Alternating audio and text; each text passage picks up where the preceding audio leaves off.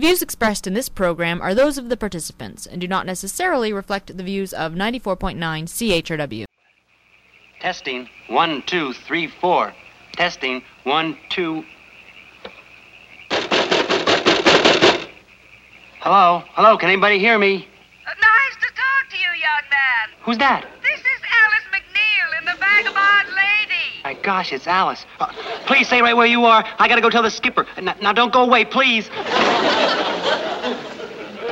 Hey, skipper. What happened to your plane? No, no, skipper. It's working. It's working. What's working? The radio. I fixed it. I just talked to that lady flyer. You what? Honest, I'm not dreaming or anything. And I figure you better do the talking, because I don't want to cause any more trouble. I want everything to work out just right.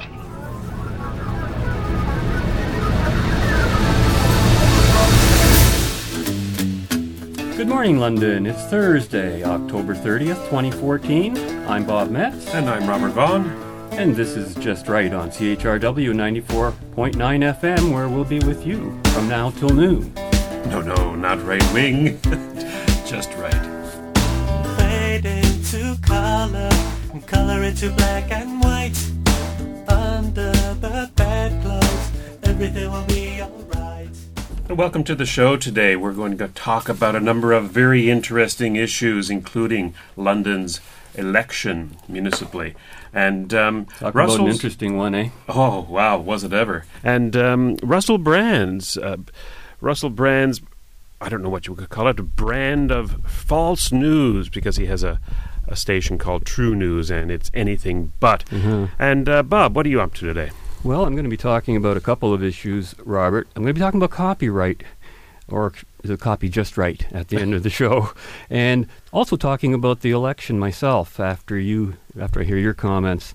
And uh, I think I would title it "Change, Please," you know, because it's all about change. Apparently, what they're saying. But I've been doing the rounds on a number of the, the local radio stations, commenting on the results of the election and um, interesting what some people are bringing up. That's one of the things I want to talk about.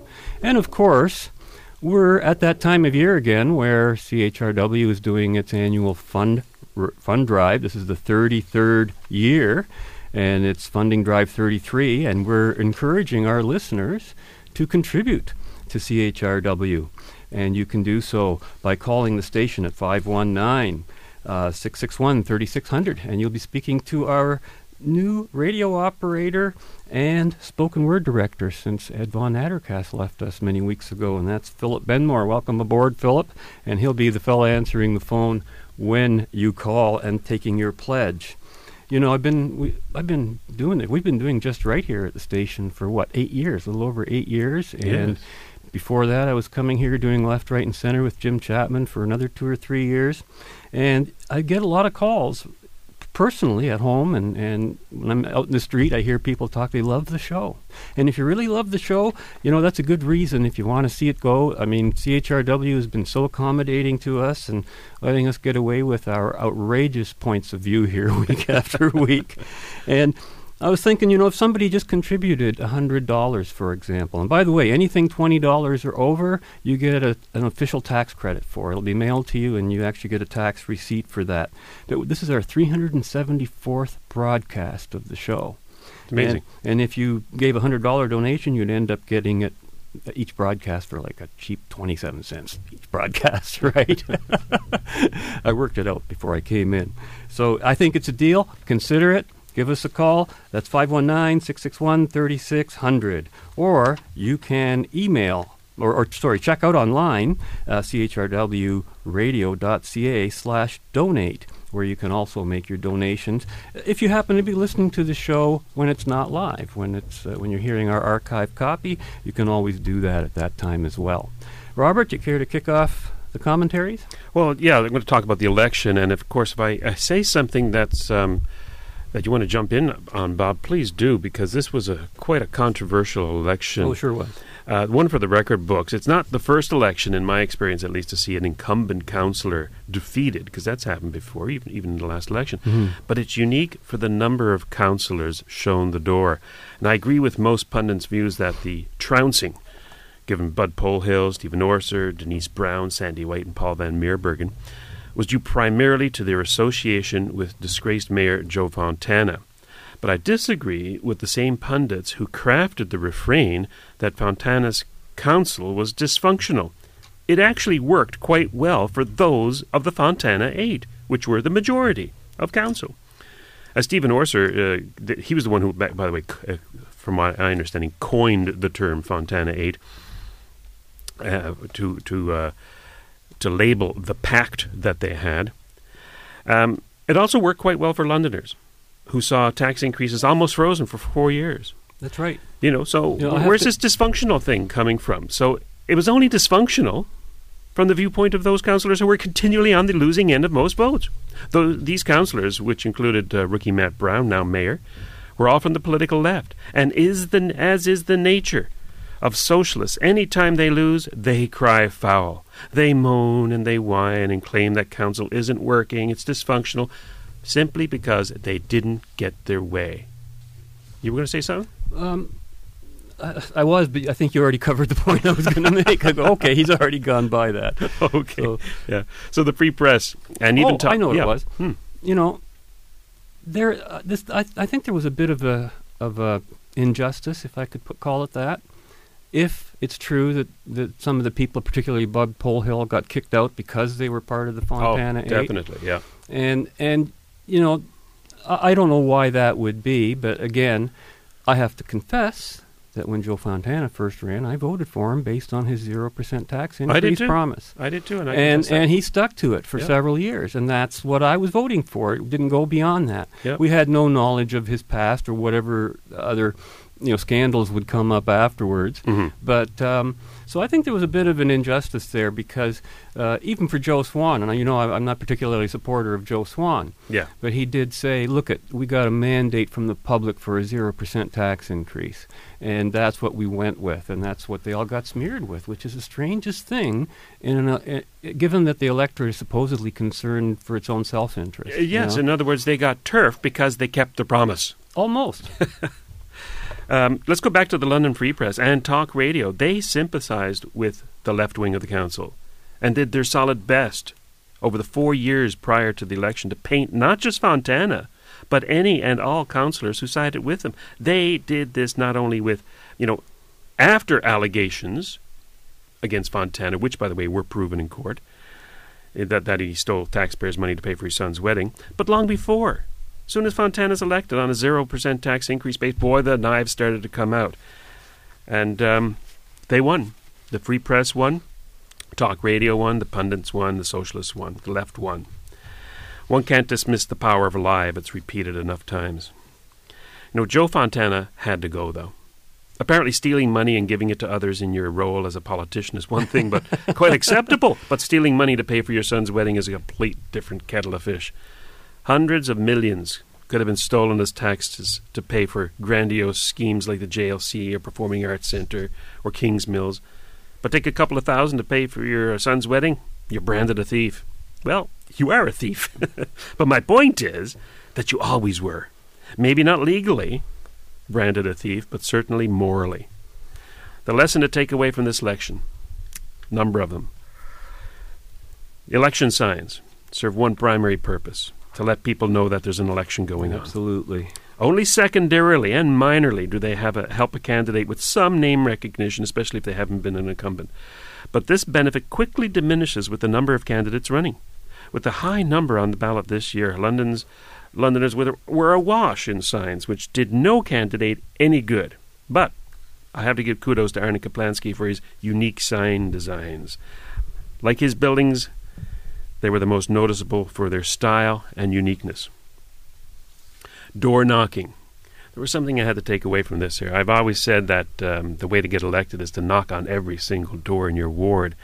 And if there was no answer, then to write a personal note on your pamphlet that uh, you were sorry to have missed the voter.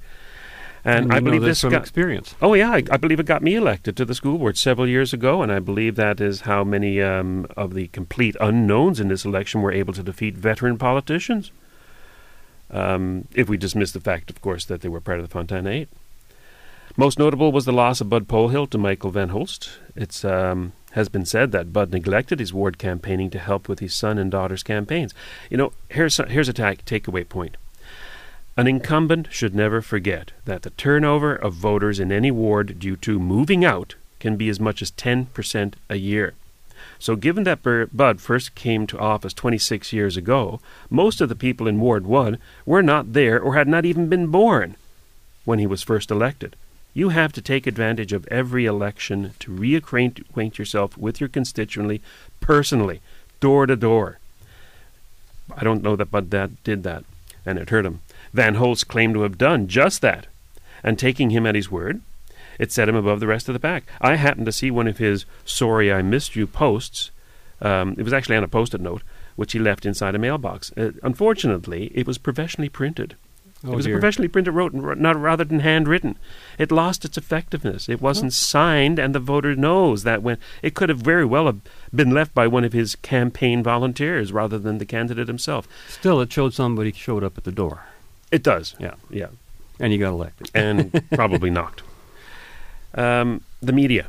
Here's another uh, takeaway. The media. For many Londoners, the media is the only point of connection between themselves and any candidate. The local newspaper, in this case, London Free Press, is the media of record, as we always kept saying on the show, Bob. It's a hard copy archive of everything the publishers want you to know. Note that I didn't say it's a record of everything that's true or everything that goes on in the city. I know for a fact that the London Free Press completely ignores many events if they don't conform to the hard left point of view. I know for a fact that most so called journalists on the Free Press publish only what advances their own left wing agenda. It's not often that, um, not often what they say, but what they choose to cover, which paints the picture for their readers. Talk radio is generally either centrist or right of center in political viewpoints. But their listenership is unfortunately dismally low compared to uh, the paper and te- te- television. Social media has taken a bigger role in getting the message out there. And again, kudos to Arnon Kaplansky for his ads, which I regularly saw on Facebook. I can't recall any other ad by any other candidate on my Facebook feed. Really? Yeah. So I think Arnon did a great job that way. Unfortunately, he uh, lost dismally, I'm afraid. So there are other factors at play, obviously. So, but overall, I'm impressed that the voters can actually unseat so many incumbents at once. We've seen it before with the decimation of the PCs federally under Kim Campbell, and also federally with the Bloc Québécois. But for it to happen municipally, that's a rare treat. Um, you know, but I think it's because of the Fontana Eight. All of a sudden, this voting bloc was given a name, Fontana Eight. It became a political party in municipal politics. It was a de facto political party with a de facto leader, Joe Fontana.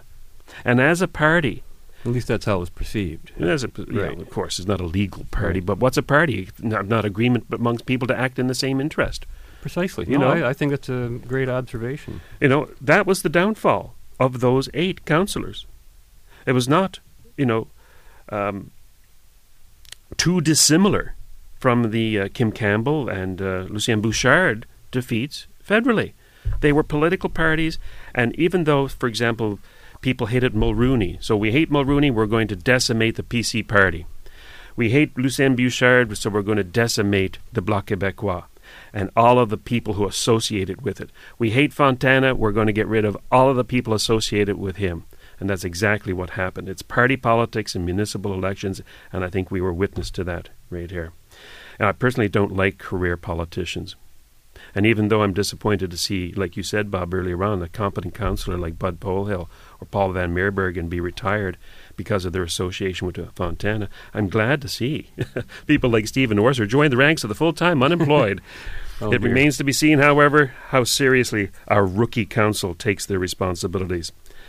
Unfortunately, seeing that many of them um, have the endorsement of Labour, I fear the worst for the London taxpayer. I predict four years of harmonious bloodletting, four years of cordial tax and spend, four years of getting along, and mega projects like performing arts centres.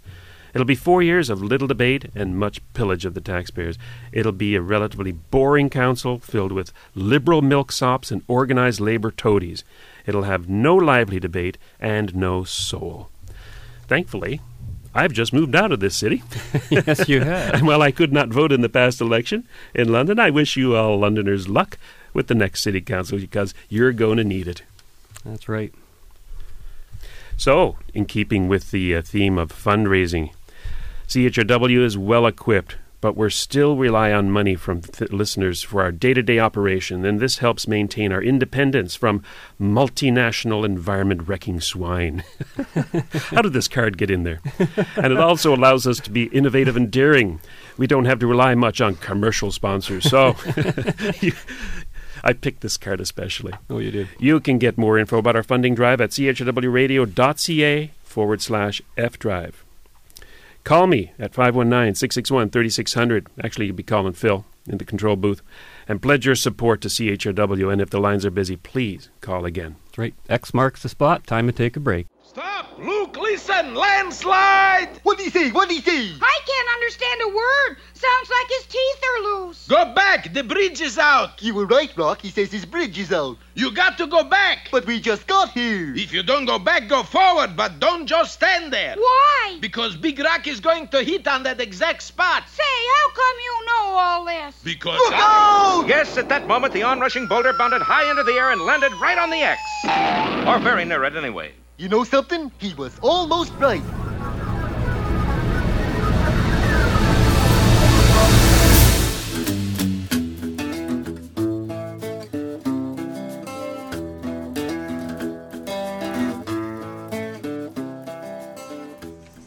Thank you. Thank you very much.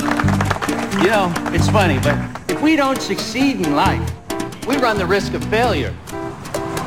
It's not pollution that's causing problems in our environment. It's the impurities in the air and in the water. So I say to you, my fellow Majesticans, change is good because change is change.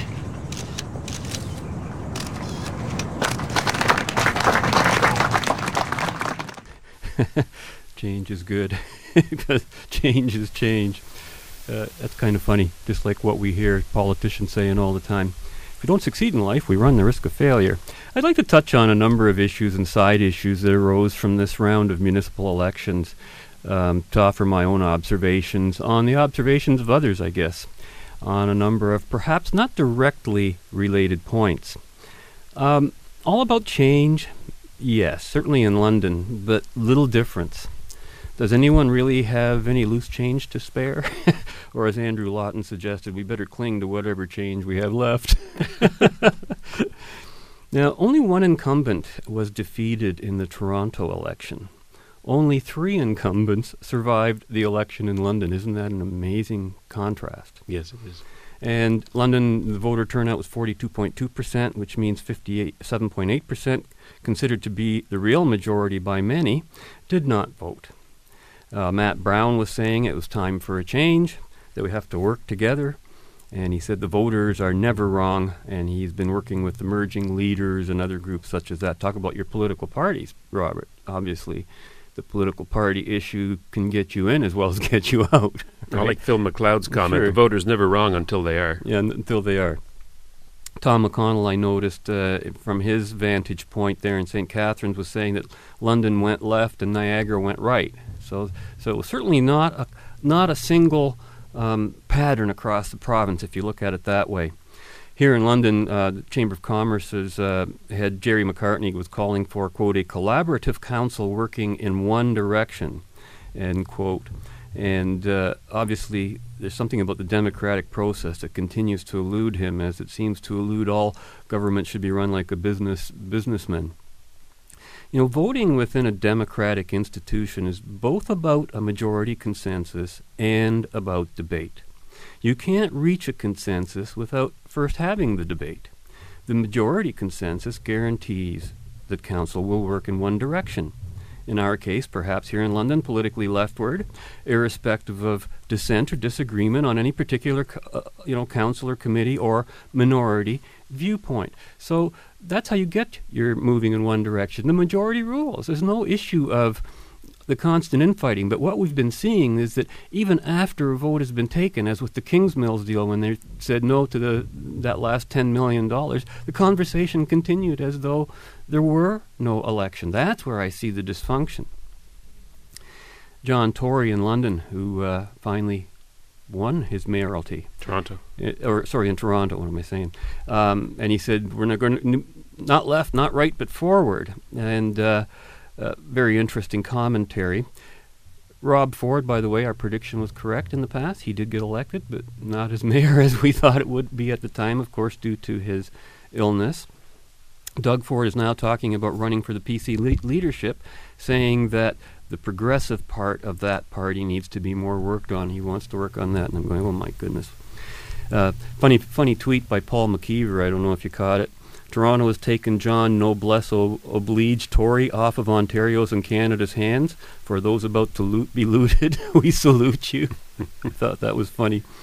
And then, of course, he passed on as well a tweet by Andre Marin, Ontario's ombudsman, uh, from October 27th, who said, and I quote, Gotta admit, I'm keeping an eye on the two most dysfunctional councils in Ontario, London and Greater Sudbury. Let democracy unfold, he writes. Well, democracy is certainly unfolding. that was a comment by the ombudsman? Absolutely. On tweeted. That is disgraceful. I thought so. For him to give a political opinion as an ombudsman. I've been saying that about him since day one. He's a politico. He's not a not an objective party out there, you know, judging right and wrong and things like that. He's got an agenda of his own, and it's it overrides it overrides a lot of the democratic agenda, and that's what concerns me. And that's why I say democracy is unfolding, especially with all the talk about forcing Canadians to vote in elections. Seems to come up after every election. You ever find even even as as our totals went up this time, they still complain that not enough people are voting. It's not going to change anything. Now, when John Tory said, you know, not left or right but forward, I, heard, I also heard a lot of other people saying things like it's not about left or right or versus right. And I think already that's kind of a bit of a misnomer or, or a lie, if you would, not a white lie, but a red lie. Many of the callers on the various talk shows I listened to insisted that left and right or any organized effort behind the winning lefties were not a factor in the vote. So they would d- deny the argument you just made, Robert although they probably voted against the Fontana 8 for the same reason. Um, but those who believe this, I think, are the most vulnerable to the political process.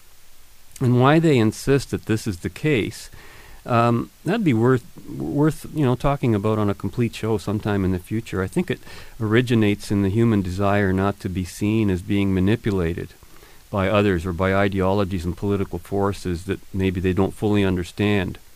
Um, I know some people were like like Andrew Lawton was accused of, of fear fear mongering, just in suggesting our taxes were going to go up probably during this council, and uh, you know that's basically the big fear on the part of. Uh, of voters is their taxes, and of course their hydro bills aren't going to continue going down or staying the same. They're going to go up. That's a pretty safe prediction to make, Oh, though, of at any time. So what makes it fear? Uh, you're just predicting the inevitable consequences of the policies that are being endorsed by the candidates.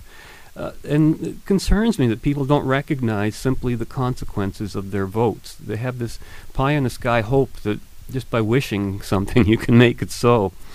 There are simply no political ideas or goals that do not fit into a left right spectrum somewhere. It's just not possible. All politics is about left and right.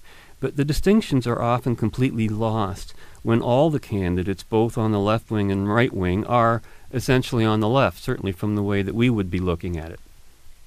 So, uh, and the left, if you're not sure, that's sort of centralized planning and, and less choice for the uh, for for the electorate and business. You know, the public ends up serving city council, not city council serving the public.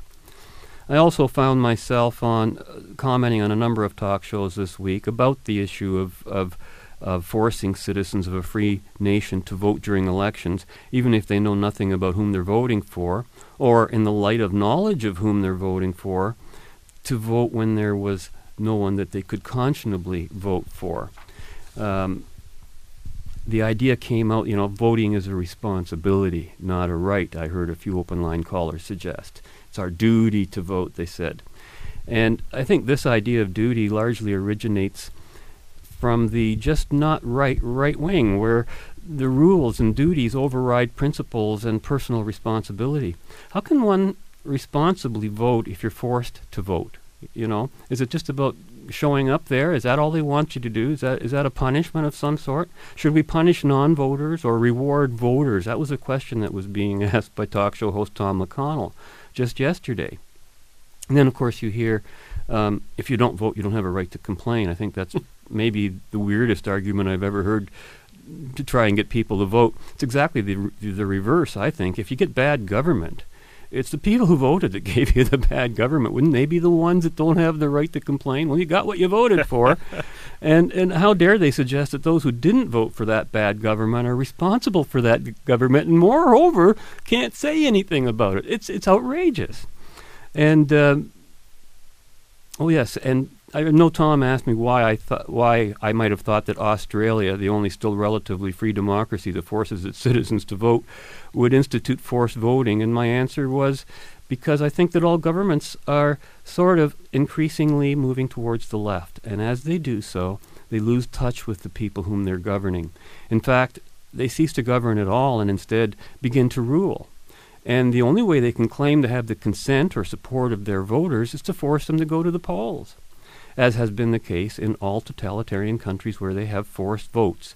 Um, you know, it's almost it's like a, to draw a parallel. It's like with Ontario standing out as the only jurisdiction in a democracy where private healthcare insurance and other private healthcare options have been banned, as in Cuba and North Korea. You know, being being the ones that were singled out with.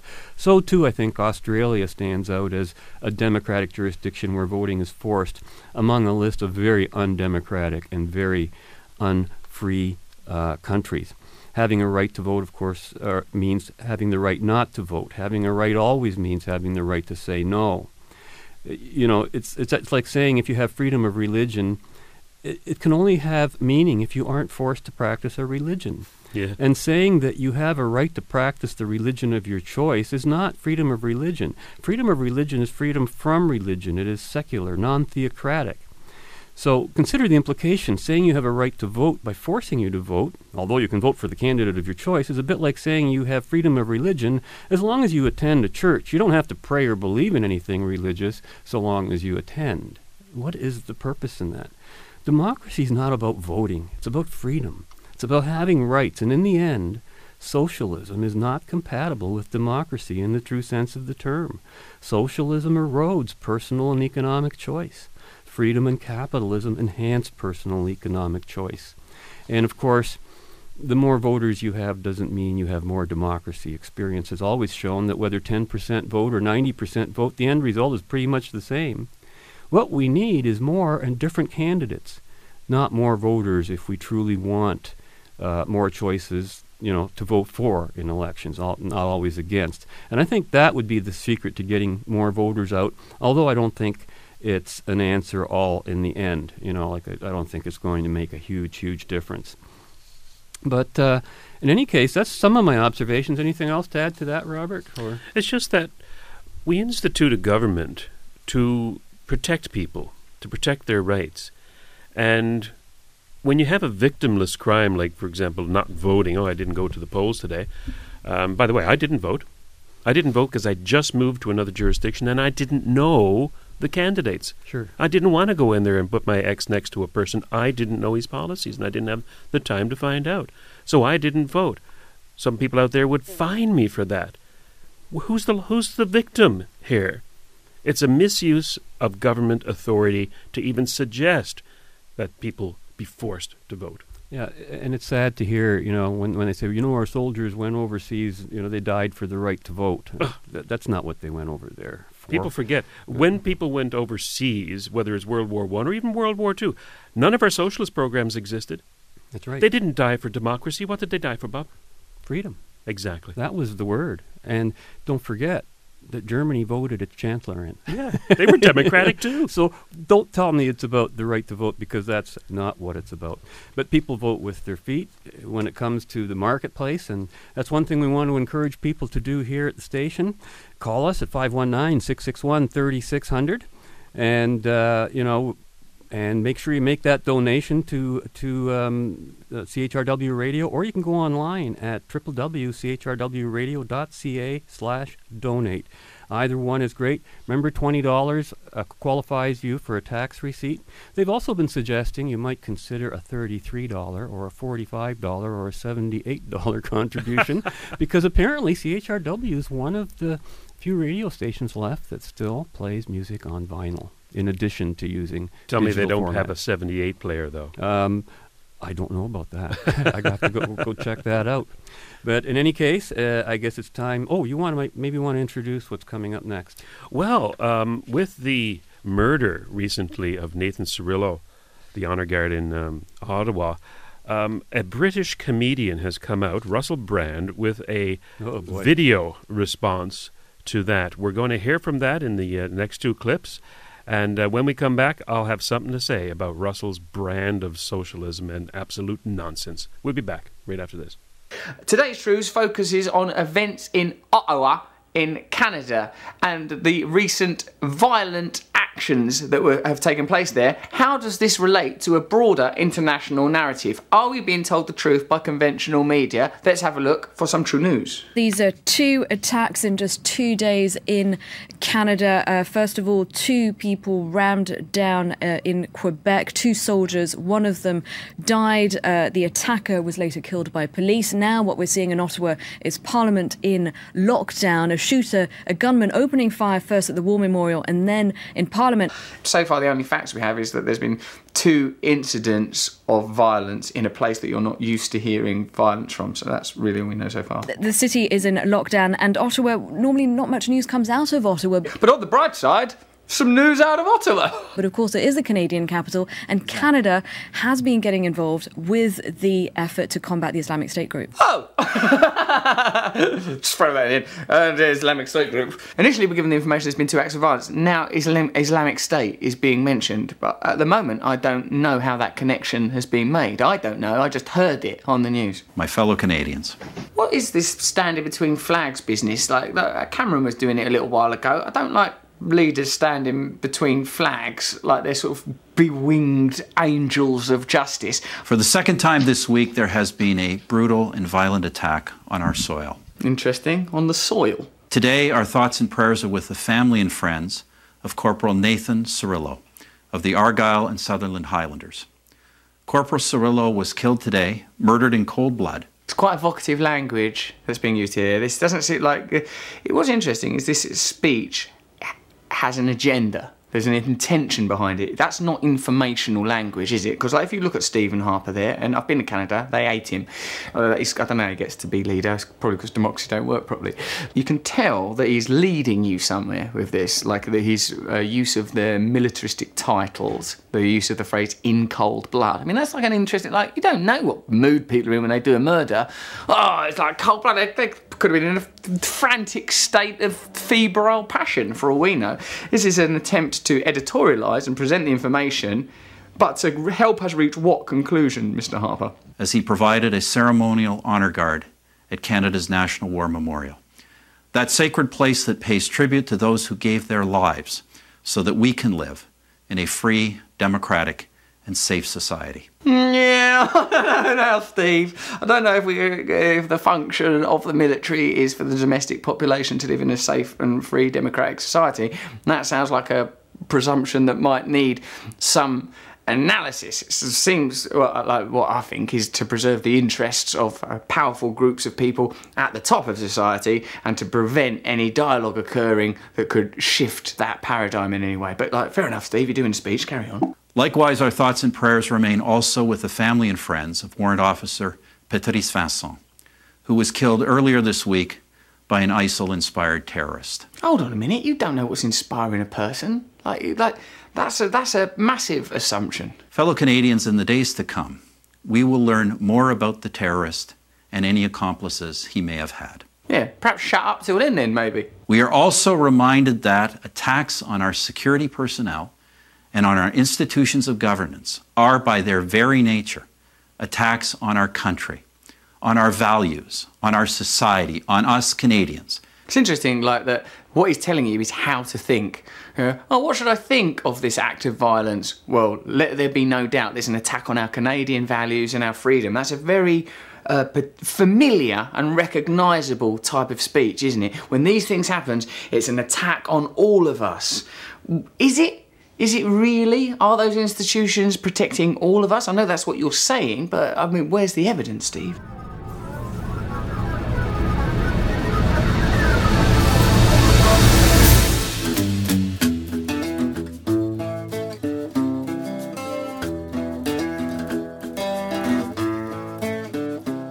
The other important thing is, is that we keep mentioning Islamic State and ISIL. Why is he mentioning that? Because the, so far, all they know is that one fella they said was a jihadist sympathiser, and the other person is a newly converted Muslim or a recent Muslim convert. But also, the guy that's a recent Muslim convert also has mental health issues. If you met a person and like you're having a cup of tea with them, and they go, and you go, "Tell me about yourself." Oh, recently converted to Islam. Did you?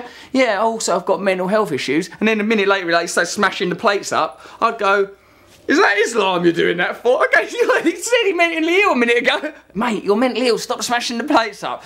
Is this in the Quran? Does it say stuff about smashing the plates up? Are you in ISIL? Right, it's convenient for their argument. Just as it will lead us to strengthen our resolve and redouble our efforts to work with our allies around the world and fight against the terrorist organizations who brutalize those in other countries with the hope of bringing their savagery to our shores. Brutalise other countries, hope of bringing their savagery to our shores. I wonder how people in the Middle East feel about the constant occupation of Western forces supporting industries and corporations over there that benefit from their resources. They will have no safe haven. What's interesting about that is that w- a lot of what Steve Harper says sounds very reasonable. We think, yeah, there's been an attack on an institution, there's been an attack on uh, military personnel. That's wrong. That's wrong that, that that that's happened. But it's what happens to that information, what the, how that information is used. That's interesting because a fellow called Justin Bourque shot and killed three Canadian mounted police officers in Moncton, New Brunswick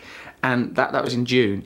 And when that happened, no mention of terror was made, although the, the murders themselves bore the hallmarks of a conservative and conspira- conspiratorial anti state worldview, reminiscent of Norwegian killer Anders Breivik. What's interesting is when a murder like that happens, which is relatively recent in Canadian history, that isn't a useful murder. That murder is an attack again on mounted police, institutional figures. It's out of nowhere. You don't go on the news there and go, right, we've got to watch out for white people that are inspired by an individualistic, materialistic corporate culture that's nihilistic and selfish and greedy because that isn't convenient to the objectives of the Canadian government and the Canadian government's allies. They're part of a broader theme, a broader narrative. What's important is how are these murders used to advance an argument? Let's see what Barack Obama's saying. He's jumping on the bandwagon.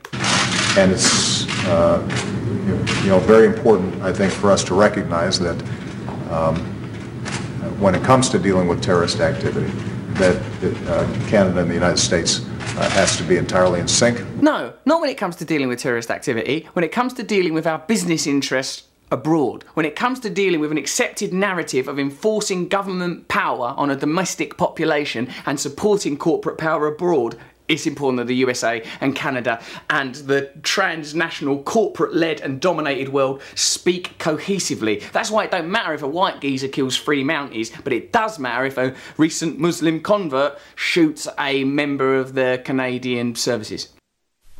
Welcome back to Just Right. To provide you with quality broadcasting, we need to maintain our existing equipment and embrace new technology that'll add to our programming. Electronics in our on air booth are on 24 hours a day, 7 days a week, and sometimes they need repairs. Upgrading equipment in our newsroom and on air studio create better, pre recorded programming, such as our news or spoken word shows, and make it easier to have bands perform live at the station. All of this relies on your support. So call Phil at 519 661 3600 and pledge your support to this show. And if the lines are busy, please call again. That was Russell Brand with quite a vitriolic tirade against Stephen Harper. And that was just a part of it. That was less than half of it. You can watch the whole thing online. Yeah, YouTube. Uh, I can only say this: the guy's a kook. The guy's a kook, but he's a very eloquent kook. That a lot of people share his opinion because of a number of different misconceptions. We discussed him in the past before, and we, We did. enjoyed his comedy, but Yeah. condemned his strange his socialistic politics. views. Yeah. Yeah. Well, he says all we really know need uh, know so far is that there have been two acts of violence. Well, you know, if all you have to go on is the short news item from the British news that he played at the beginning, then yeah, all Br- Russell Brand knows is that there are two acts of violence. So obviously, the link to ISIS would seem dubious to anyone. But the thing is, is that Russell Brand has not done his homework before he composed this uh, video log blog. At the time of Prime Minister Harper's comments on the event, it was quite clear, as revealed by U.S. media, who the murderer was. It was also known that he was a recent convert to Muslim, and that he was previously known to the police, and that his social media posts indicated that he had Islamist sympathies. So to ignore such data, or to not do a little more research, then of course you might be suspicious about any links to ISIS. However armed with the true news, Mr. Brand, the link to ISIS is inescapable and a logical direction to take given what we know of the murderer, what we know of ISIS, and given the recent call by ISIS for Muslims in Canada to commit acts of violence such as the one that he committed on Parliament Hill. What I find most interesting in Russell Brand's attack on the Prime Minister is his apparent refusal to believe that somebody should suspect a Muslim man who shoots a reservist guarding the war memorial in the back and then running through the halls of Parliament as being religiously motivated. No, no, it's mental illness. It's not his religion. Even though tens of thousands have died since 9 11, specifically for the religion of Islam. The minute I heard that there was a shooting on Parliament Hill, my very first thought was that the guy's probably a Muslim acting out the fanatic directive of, directive of ISIS.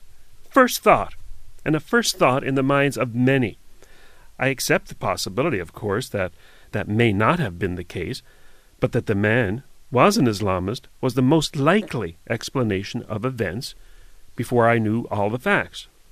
As it turns out, I was correct, as the RCMP later confirmed from a video the terrorist, and he is a terrorist, made, saying that he was going to commit the act in the name of Allah to protest our foreign policy regarding ISIS. Brand's insensitivity to the gravitas of the situation is quite unbelievable and unforgivable. He talks about how he doesn't like our national leader standing between flags. Give me a break. He's the Prime Minister of the country addressing the nation on a most serious occasion. And all Russell Brand can say is, I don't like it when he stands between the flags. He finds it interesting that Harper would say, quote, on our soil. Unquote. Why? What exactly is wrong with that saying saying that? He's expressing his disbelief that the hundreds, or rather the events in lands thousands of miles away in 1500 years in the past, have made their way to this country and are being played out on our soil. Perfectly appropriate. Brand says that Harper has an agenda by using evocative language. Murdered in cold blood was the phrase Harper used to describe, well, somebody murdered in cold blood. Corporal Cirillo was shot in the back. He never saw his attacker. How else to describe such an act? He was indeed murdered in cold blood. Brand takes exception to this fact to suggest that using such terms hides a bigger agenda.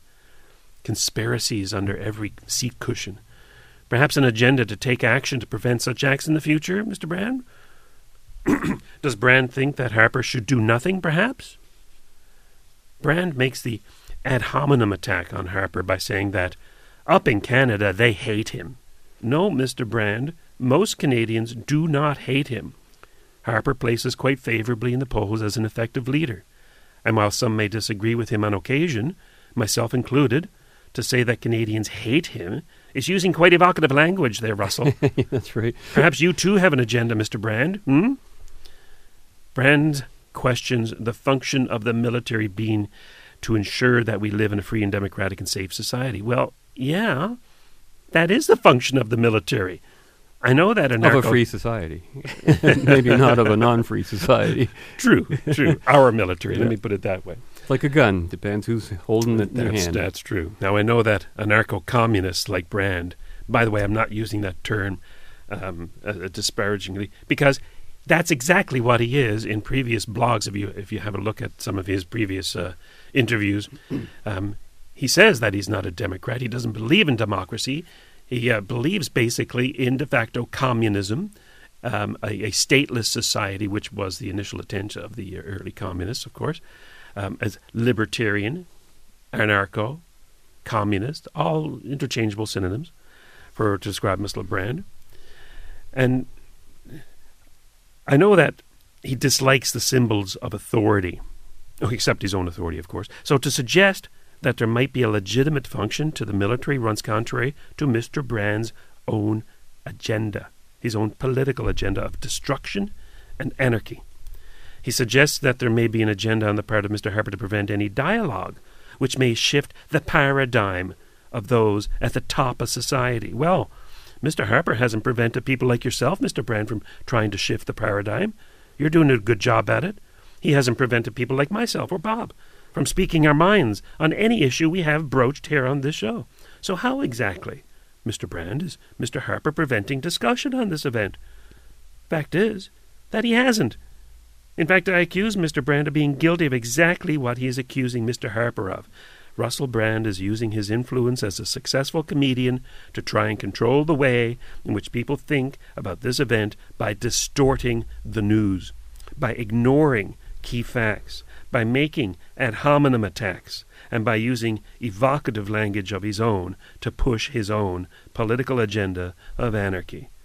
Now, Mr. Brand's logorrhea continues for 15 minutes, believe it or not. We only gave you about, what, seven minutes of it, Bob? Six, seven minutes? And I have to say that we played the sane part. Uh, the more lucid part. The other part, I just couldn't bear to put on the air. It was he, he just started ranting to a point of, oh my goodness. Not only that, it was highly edited of his own. I mean, I'm not Yeah. talking about the cuts to the uh, to the news broadcasts. You could see that he highly edited his own words, Mhm. and yet it still came out as what I, I described as a logorrhea, a complete right. diarrhea of the mouth. You know, absolutely everything he says during that 15 minutes can be contested. Absolutely everything. He's being dishonest with the truth, and if he were uh, to be honest with his viewers, he should rename his video blog, uh, which, by the way, is called True News, because True News, it is anything but that. Fascinating, Robert. You're listening to CHRW, and uh, we're in the middle of our 33rd uh, annual fundraising drive. And, you know, CHRW, in addition to putting Just Right on the air, is the only station in London that supports almost every style of music imaginable and plays the music that local artists create electronic, folk, rock, world beat music, uh, jazz, even. I like jazz. And you that you might not think is music. Uh, spoken word, music beats, metal, blues, and country can all be found on CHRW. And because their charts get exported around the world, CHRW is helping promote local artists wherever the music is played on the radio or internet. So give us a call at 519 661 3600 or visit online, chrwradio.ca slash donate. And we'll continue with our 33rd fundraising drive after this break. Right here? Right there. There we go. Now, while that's playing, I'll put this in here like this. And that's just about right. Uh, this is the girl you were telling me about, huh? This is the one. Cream? Gorgeous, isn't she? Sugar? Isn't she something else? Yeah, she sure is. Oh, wait, wait, wait. The coffee may be too hot. It is just right. Perhaps you could uh, steer me in the right direction. Oh, certainly. Oh, thank you. Oh, here we are. Well, I guess I'll be going. Uh, before you go, would you mind if I check the phone? I want everything to be just right. Go right ahead. Thank you. I think I like the red one the best. Well, believe me, it's not the color that counts.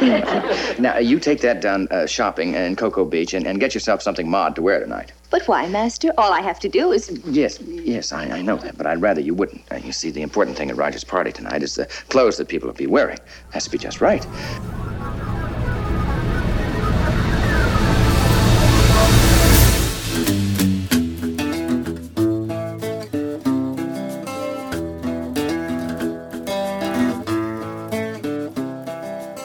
Those are key questions, aren't they?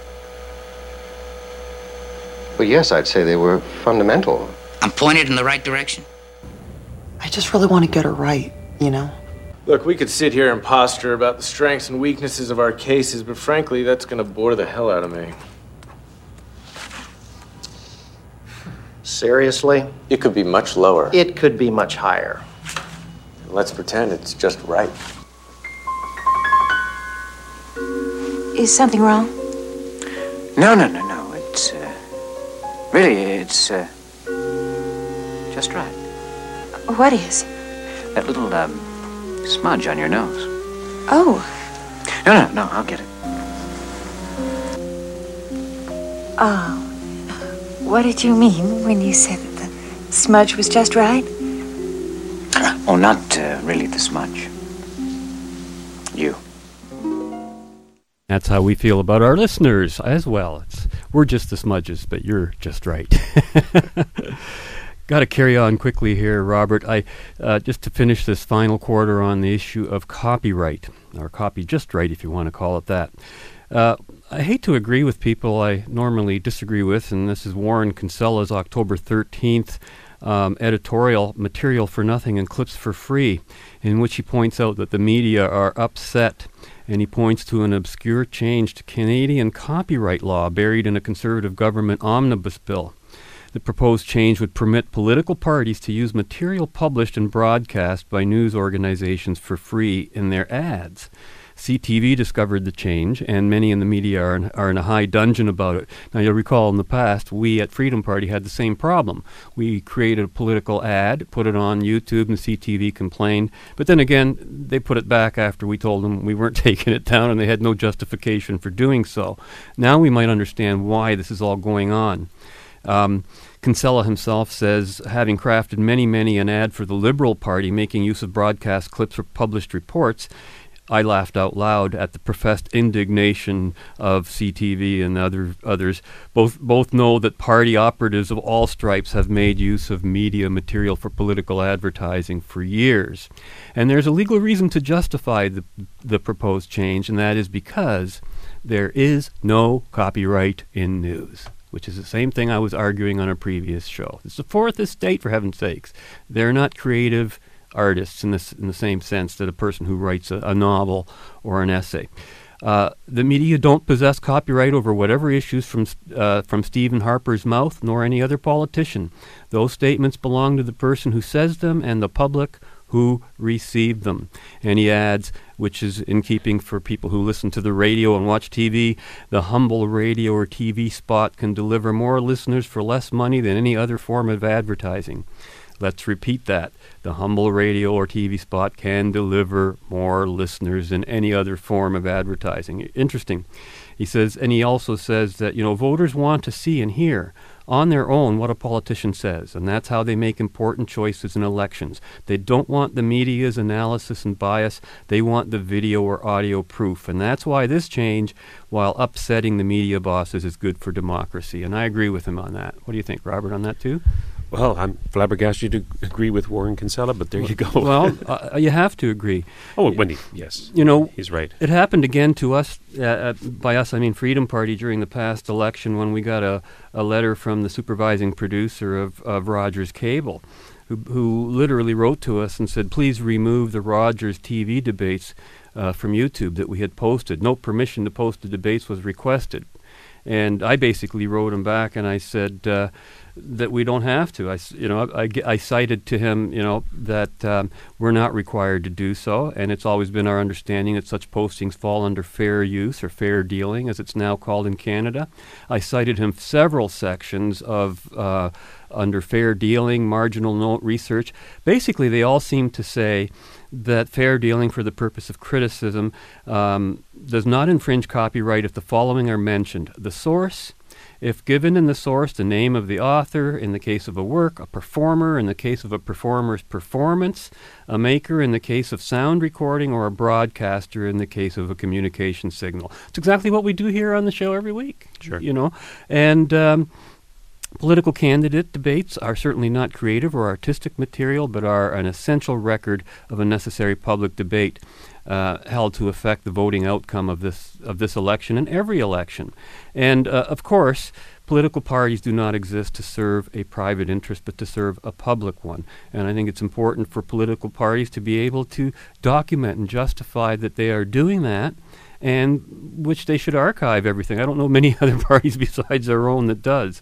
And uh, of course, in the course of public debate, we're also held accountable for the accuracy of our statements, not only about our own position on the issues, but the contrasting positions of the other parties with whom we debate. So I think these are very important changes. It's something I actually have to applaud in the latest legislation. I think this is uh, great. And uh, by the way, you can still watch those debates on YouTube to this very day, just as you can still see the original ad that CTV complained about uh, when they had uh, a filing against uh, YouTube, and then they unfiled it by CTV themselves. So uh, it concerns me. You got to be careful when people are using copyright as censorship or as a means of cutting one political party out of the debate. But I'll leave that issue for uh, the listeners to decide. And once again, before we leave, I think it's almost time to wrap up. Remember, call 519 661 3600 to make your donation to CHRW or visit online at chrwradio.ca slash donate. And don't forget, daylight savings time ends this weekend, and we'll all get an extra hour to enjoy the weekend. And for those of you, and I've had this brought up before, who listen to the show live via CHRW's live stream of our broadcast and who do not live in a zone where your clocks are turned back, be sure to tune in an hour earlier next week. okay, that's it for this week. We'll join, join us again next week when we'll continue our journey in the right direction. Until then, be right, stay right, do right, act right, think right, and be right back here. We'll see you.